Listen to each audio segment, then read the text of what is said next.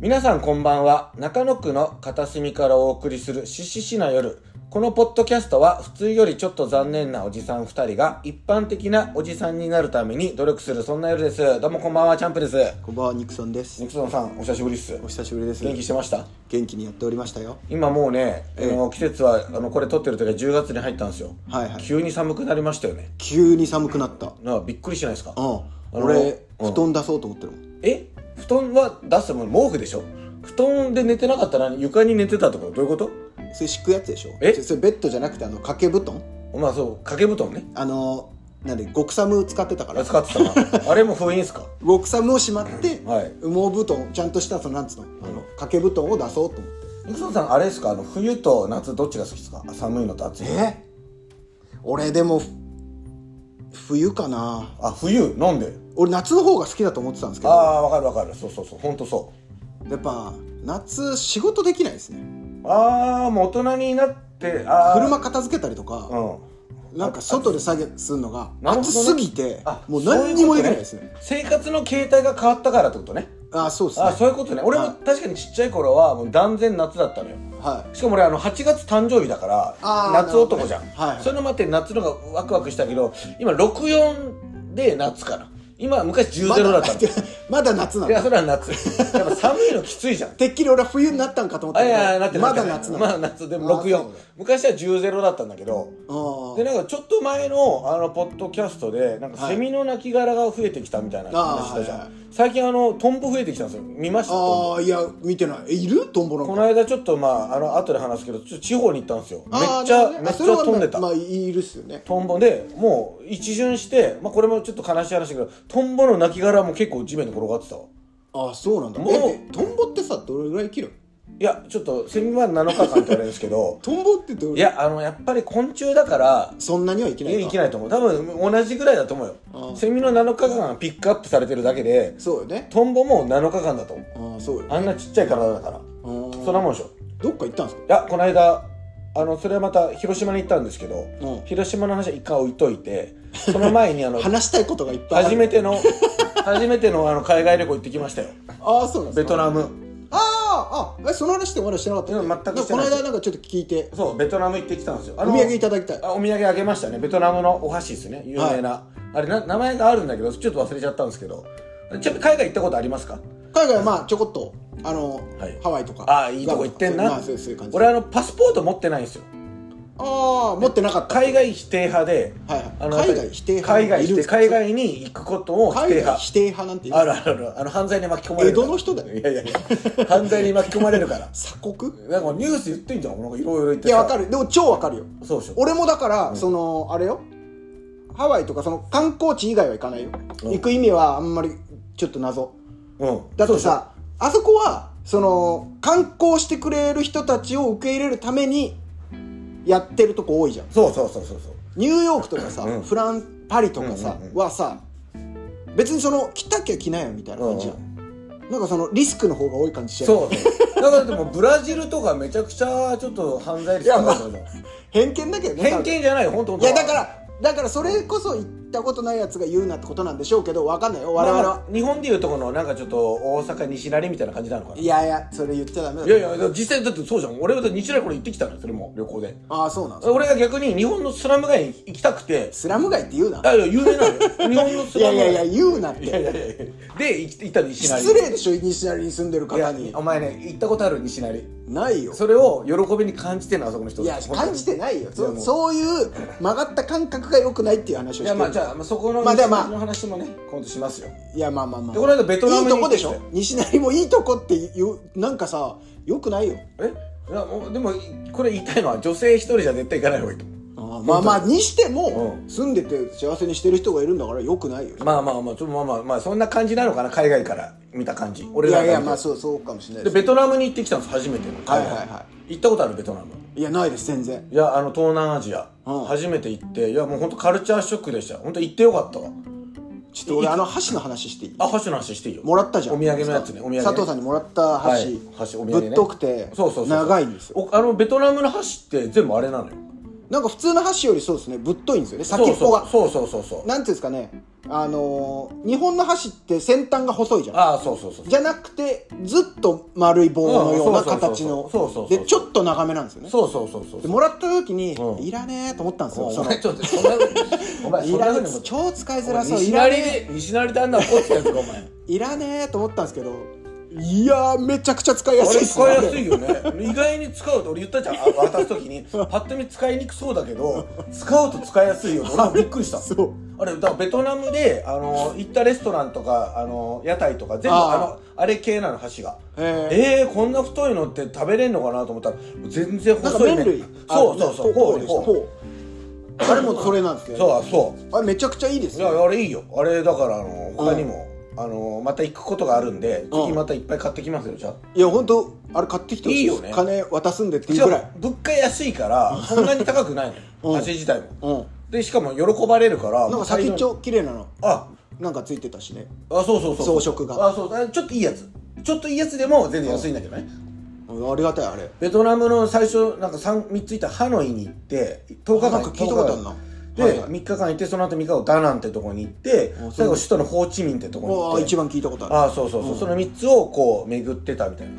ななあのベトナムのちなみに人口っていうのは9700万人ぐらいで、はいはい日本とほぼ一緒なんですね、はいはい、はい人、口ねお面積とかも日本と一緒あそうなんだそうそうだから感覚で言うと北海道行って東京行って九州行ったみたいなあそんなにうんそうそうでもでっかいんだあでかいでかいだから全部飛行機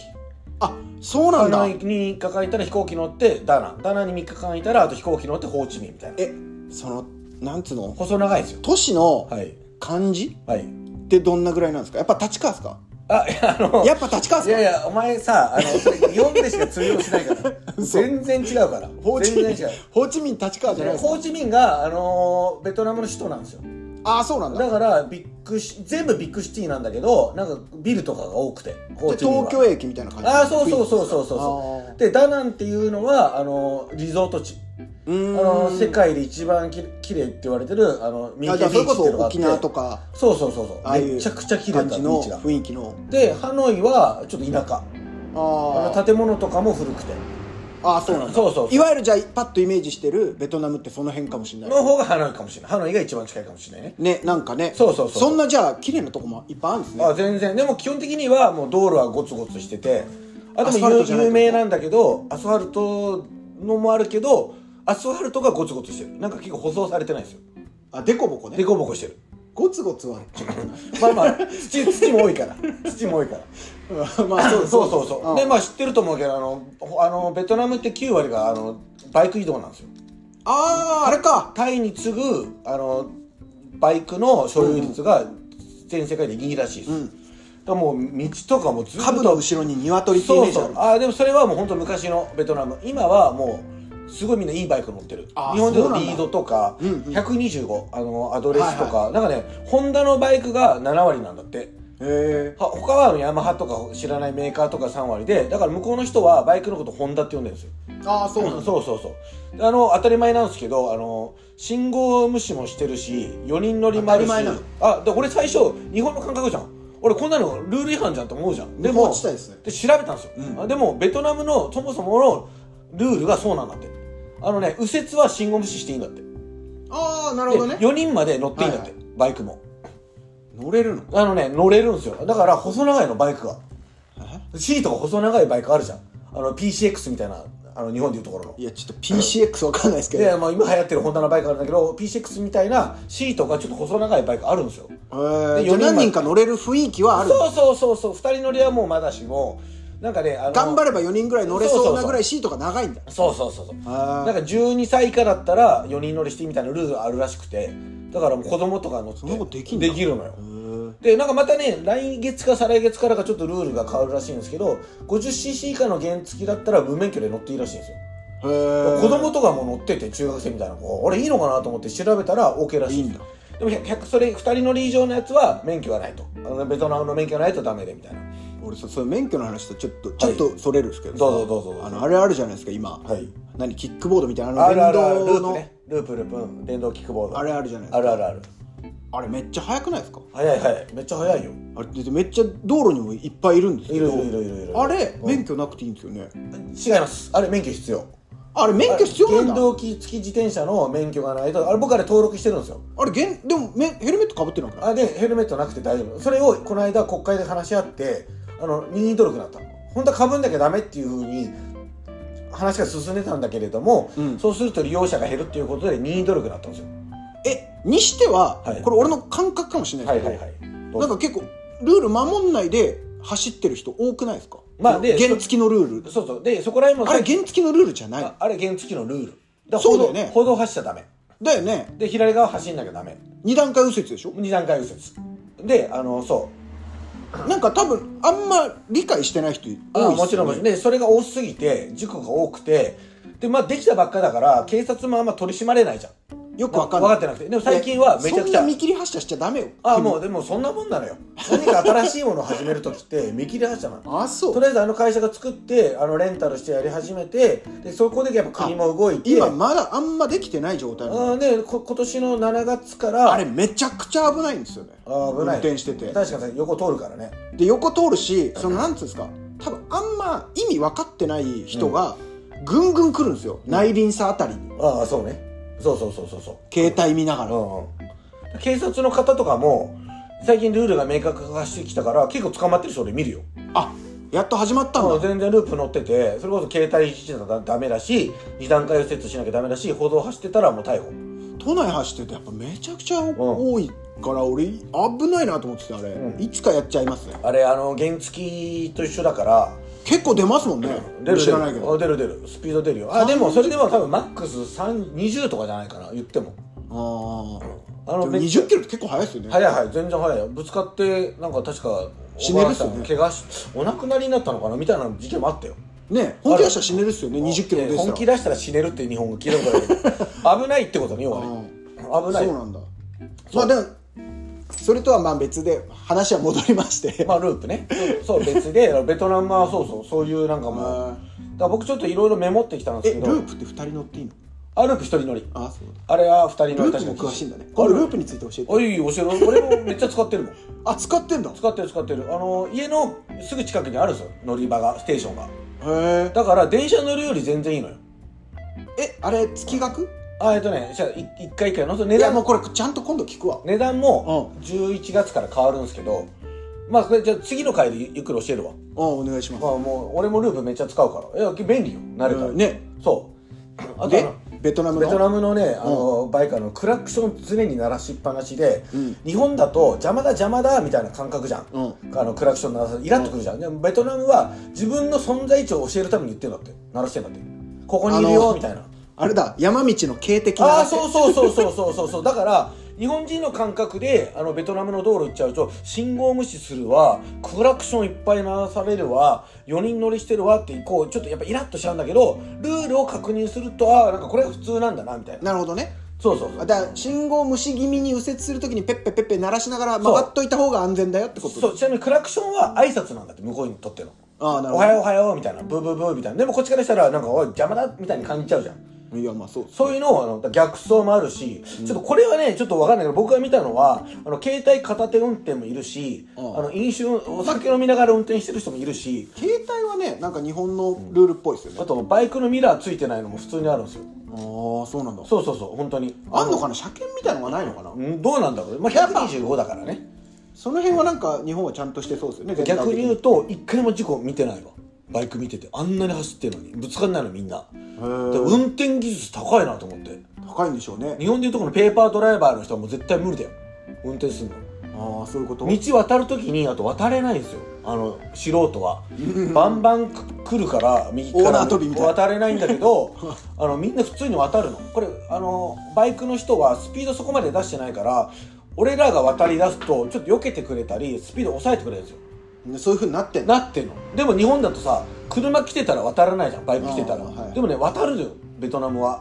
もう1週間目ぐらいから慣れてきてその感覚にうんバンバン渡れるようになったわああそうなんだ最初怖くて道路渡れなくてどうやったらあっち行きゃいいんだろうみたいなあ感覚だったのにそうあそうなんですよあへえあとねあのベトナム語わかんないじゃないですか全然わかんないもう日本人がいないんですよ向こうは英語は英英語がね、通じるの。あどれぐらい通じるもう結構通じる結構通じる。もうホテルとかは、チェックインとかも全部英語でいいんだけど、でもそもそも、英語通じるよって知り合いに言われたんだけど、そもそも英語できないから。あ俺はさ そこもっちそがもねそもそも英語もできないから。うんうんだからベトナムは英語通じるだから なんだって話そうそうそうそう。 英語が通じるよそうへえってだから感じそのですね時にちょっと日本帰ったらあのちゃんと英語の勉強しようと思ったわああなるほどでも英語さえできれば快適に暮らせるからめちゃくちゃあそうなんだそうそうそう全然あのベトナムの方た方たちもカタタタだから戦争あったじゃんベトナム戦争はいはいはいそういうのでやっぱねアメリカ軍とかのあれもあったから英語喋れるのって、え英語は流通しててあれニクソンさんちなみに英語喋れますか 喋れるわけないじゃんお前だってバンドやってんじゃん英語の歌詞歌ってんじゃん雰囲気はあんなのだからあのちょっとベトナムで感じたちょっとあるある言っていいですかお携い帯ベトナがム携あ帯るがあ命綱本当にベトナムベトナムあるあるっていうか海外あるあるかもしれないけどいやそう海外あるあるでしょうね翻訳機機能があるのベトナムのああのー携帯に入って、はいはいこれめちゃくちゃ便利そうそうそう日本語でゃ喋るとベトナム語で通訳してくれるんだけど、は逆もしかり向こうのベトナム語を日本語に返してくれるんですよ、あこれれはめちゃくちゃ便利これあって本当よかったなと思ったよ、いやそうですねそうそうそうそうそう俺あの仕事の時に、結構イタリア語しかわかんない人と対峙する時がたまにあって、はいはいはいはいはいまあなんとなくわかるんだけど、細かいこと聞かないと、コーヒーの機械直せなくて、ああーはいじゃそういうこと何に困ってるんだとはいはいはいでそれをすり合わすのに使ったりしたことあったんですねあーやっぱ結構正確に伝えられるんですよそのマニアックなワードうん機械のワードなんで、マニアックなことになるんですよ、あの簡単なことだったら指さしながらさ、うん水飲みたい飲みたい、飲みたいみたいなうんジェスチャーしたらいけるけど、この細かいところが伝わんないんでやっぱそういうのあると便利いでやすよね最近すごいっすねすごいっすよねめちゃくちゃ正確に何でしたっけなあんかの CM でやったポケトークだっけえポケトークだっけあのああそんなんあるね明石家さんまのやつあそれもあれかあの通訳でき通る訳できるあとなんかメニューとか全部ベトナム語じゃんどう頼んでいいか分かんないじゃんあー写真撮ると全部日本語に変換できるんですああよよかったこれあってみたいな俺それも仕事で使ってるっすねで一回なんかあの一緒ボラれそうになったんですよあのボラれるっていうかまあ向こうはまあ値段間違えててベトナムのレストラン行った時に通じないじゃん店員とマンツーマントークできないから、これは注文してないようわみたいなやつねそうそうそうそうそうそう大盛りになっちゃってるよこれみそうたいそうなそうそうそうそうそう、はいはいはいなんかねあの店員があの間違ってこっちに持ってきたんですよ他のお客さんのをあでそれをあの違う店員がこれ間違ってるよって言ってあの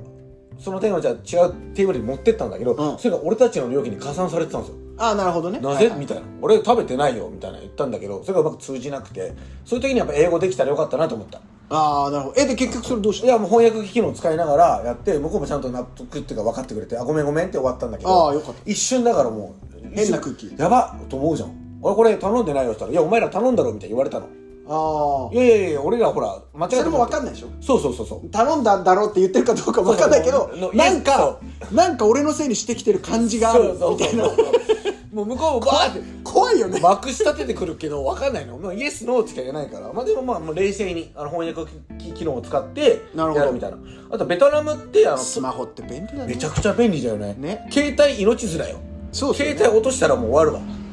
あとだからタブレットじゃなくてあのモホバイテルルまバッでテリーの GPS もありますもんねあるあるあるあるあの案内できますもんねそうそうそう帰れるホテルそうそうそうもうあの Google マップがもう本当命取りですよもうマジであのあとベトナムあるある海外で w i f i どうし海外で w i f i どうしたんあの ねこれはいじゃあ海外ではい w i f i どうしたんですかベトナム SIM を買いましたねああそんなんあるんのだ2パターンあってベトナムの空港に着いてから空港に SIM いっぱい売ってるんですよベトナムで使える SIM へでえそれは番号どうなるんですか番号はもう使えないですその間じゃあ電話が繋がんない電話が繋がらないです日本でいうそうそうそう日本の番号は繋がんない繋がらなくなるっすでもうあのあれ Wi-Fi あの SIM を使えばネットは使えるかあらー LINE は使えるんですよ LINE 通話とか OKLINE、はいはいはいは LINE 通話使えるんですねいなるほどなるほどそうそうでじ通ゃあ話一緒に行った人と LINE 通話でやればなんとかなるんだああもう十分全然全あ然全然そうここいるよみたいなのはできるそうそうそうそうあそれいいっすねちなみに楽天とかだったら月々いくら払えば海外でも電話し放題みたいなサービスだってそれはもう各会社によって違うらしいです海外でもあ使あえるるんかだらへえ SIM の買い方もあのベトナムの空港着いてから SIM 屋さんで SIM 買うかやり方もあるんだけど初心者は Amazon であの SIM 買えるからえだからもう次の日届くじゃんだからベトナム旅行行く3日前に Amazon で注文してあもうえベトナム SIM が届くんですよベトナムの国料金はどうなるあえっとね、えっと例えば SIM1 個500円ぐらいなんですよで、うん20日間使えますよっていう SIM なの、もうそれで終わり500円で20日間使えるみたいな SIM を買ったあベトナムの概念としてん通信料みたいのはないってこと、そうそうそうそうあの昔のプリペイド携帯と一緒だその通りありがとうございますそのまさしくその通りであーそれを買って昔あったよあねのそうそうあったプリペイド携帯って帯って全くそれと一緒ベトナム着いて SIM 入れ替えてもうあとはもうベトナムでネットは使えるからみたいなへーだからその Google マップも使えるし翻訳機能も使えるしみたいなはいはいはいはいでそれで過ごすみたいなねで日本帰ってきたらまた SIM 入れ替えるみたいなすごいね素晴らしいですよねすごい時代ですよ全部 YouTube で教えてもらいましたよああそうなのそれも探したら出てくるんだで全然出てくる素晴らしい時代だあとベトナムはあのコーヒーにあのコンデンスミルク入れるんですよめちゃくちゃベトナムコーヒーってのがあるんですよねそうそうそう、はいベトナムのコーヒー甘甘いいんですよなんかホテルとか行くとコーヒーの横にミルクと砂糖とコンデンスミルクが置いてあるんですよねうんあのこれ何ですかって聞いたらベトナムはあのこれ全部3つ入れるんだよって教えてくれて甘いなんかねコーヒーってココアみたいな感じでしたね有名なんですよベトナムコーヒーってそうなんだそこ特別なレシピというかもうコーヒーとベトナムコーヒーはもうもうほぼ別あそうなんだぐらいいわゆるあの雪印のコーヒーみたいな味ですよねあそうそうそうそうそう あのなんでコーヒー牛乳かそうそうそう雪そ印うもう甘かったまあでも自分で入れなくて別にブラックコーヒーで飲んでもいいんだけどそのブラックコーヒー自体もちょっと甘かった日本よりのああだそかもらそなんもかそういうのを出してるんでしょうねそうそうそのそもそもが甘かったですよあとあのベトナムのトイレは水圧がすごい弱いんですよあの流れないんですよだからあの汚い話しようとしているや汚いですよそう ですなんかねシャワーがついてるんですよ必ずトイレにお尻洗う時はそのシャワーを使うんだけど慣れないと大変そのシャワーはどうやって洗うのお尻にこう突っ込んでいいあそこで洗うんですよ怖くないだからその紙がないです紙がそもそも紙がねへーあるんだけど使っちゃいけないみたいな、流しちゃいけないだからもしその大きいをした時はその備え付けのシャワーでお尻洗うっていう水気は水気ということですかシャワーびしょびしょお尻びしょびしょになってるじゃないですあなかるなるなるなるこれはどうするんですそかれはもう自然乾燥本当そういうそういう文化なんですよへ慣れないとちょっとそこびっくりします事前に知らないと分かんないよねーわかんないだからタタオ俺ル超困るわそれトイレットペーパー使いすぎるとあ流しちゃダメなんだ詰まっちゃうのすごい使っトイレットペーパーついてるんだけど大量に流すとすぐ詰まっちゃうんですようーんだからちゃんとシャワーがついててみたいなええー、そうなんだみたいなあとあの電車があるんですけどあの踏切あるじゃん踏切手動でしたねなんていうのかなあのいるガラガラガラいるのガラガラガラ踏切おじさんそうそう門番なんて門でさ横からガラガラガラって出てくるもんあるじゃん、うんうんあれっすよはいはいはいあれあのー国会議事堂の近くであたーまにそうそうそうそう機動隊みたいな人がいるやつでしょそうそうそうそうあれでしょびっくりしないですか 本当に渡ろうとしたら、まあでもさ遮断機ってきっとそういうことなんだろうねもともと日本は自動式じゃん上から降りて降りてくるじゃん、うんベトナムはガラガラガラって押したらもう閉めるみたいな感じでだとまあだからそういうことなんでしょうねこれ危なくないですか本当にワンチャンいやだからそっちの方が安全なんじゃないですかあの遮断機ぐらいだとくぐっていっちゃうやつがいるんじゃないですかやっぱあと電車が通った後その門がなくなるじゃん、そうするとみんな普通に電車の上を歩いたあのどっか違う街行ってるわえ後ろから電車来たら大丈夫みたい線な路でしょ線路線路線路電車の上はなかなか歩かない線路線の路上のを上を歩いて歩いてるんですよスタンドバイミー状態ですねすごいですよねマジ,、マジですごいですねちなみにあのお水は1個25円ぐらいです5 0 0トルでえー、で居酒屋のビールは100円ですねあそんな物価な物感価じがが安いからだからそのさっき話したんですけど僕沖縄好きじゃないですか、はいはいはい沖縄って往復3万ぐらいするじゃん飛行機が、うんうんベトナムって2万円5000円ぐらいで行けるんですようん行こうと思ったらで行っちゃえば向こうの高級ホテルとかももう3000円出せばいいホテル泊まれるんですよ、俺どうなんですかそのベトナムのあそのう屋台のイメージが多いうんに、そうっすね頭にあるんですよはいはいはい YouTube とかでも見てそうもですね屋台の感じそうですねハエうん そうですねハエのイメージがすごいあんのよそうですねあれめっちゃくちゃ嫌でそうねあれ多分本当格安ホテルだと思いますよああそそれね本当ね200円とか300円で泊まれるホテルもあるんですよ多分それですうなるほどいわゆるバックパッカーみたいなそうそうそうそうノリでそうそう若い子がこうグッと行ってそうそうそうそうそうえじゃあその何清清潔って言ったら失礼だけどめちゃくちゃ綺麗ちだゃんとしたところもあるんだそうそうで 10, 10個ホテル泊まったんですけど10日間いたからああああ10個ホテル泊まったんだけ毎ど回変えたんだ毎回変えたあのでベトナムの場合は1泊泊まるとやっぱ2泊目3日目もめっちゃ勧められるフロントで、まあ明日そうねの泊まるとこ決まってんのみたいな明日も予約しちゃえよみたいなこと言われるんだけど、まあ、全部断って、うんまあ、近場のいろんなホテル転々としたんだけど、まあ、汚くはないけど、まあ、それなりにちょっとカビとか生えてるホテルもあればそうダナンのホテルはもう全部超綺麗だったもう高級ホテル、ダナンってリゾートビーチですねああリゾート地かそうだからやっぱもうリゾート地がいいよねそうそうそういやでもねめっちゃ良かったよホテル本当にああそうなんだそうあのー10個中8個は多分ベトナムのあれなんでしょうけどゆ浴槽ついてなかったですねああまあまあまあまああのシャワールームでしたねえでもビーチがあるんですよねビーチがあるめちゃくちゃ綺麗ちょっと長くなってきてから次回話すかもしれないんですけど、はいはいあのベトナムのあのあ,、まあ、あとベトナムあるあるというそのお風呂がついてないっていうのと浴槽ねあそうはい10個中あの10個ホテル全部にあのプールついてたえーベトナムって一日暑いんですよ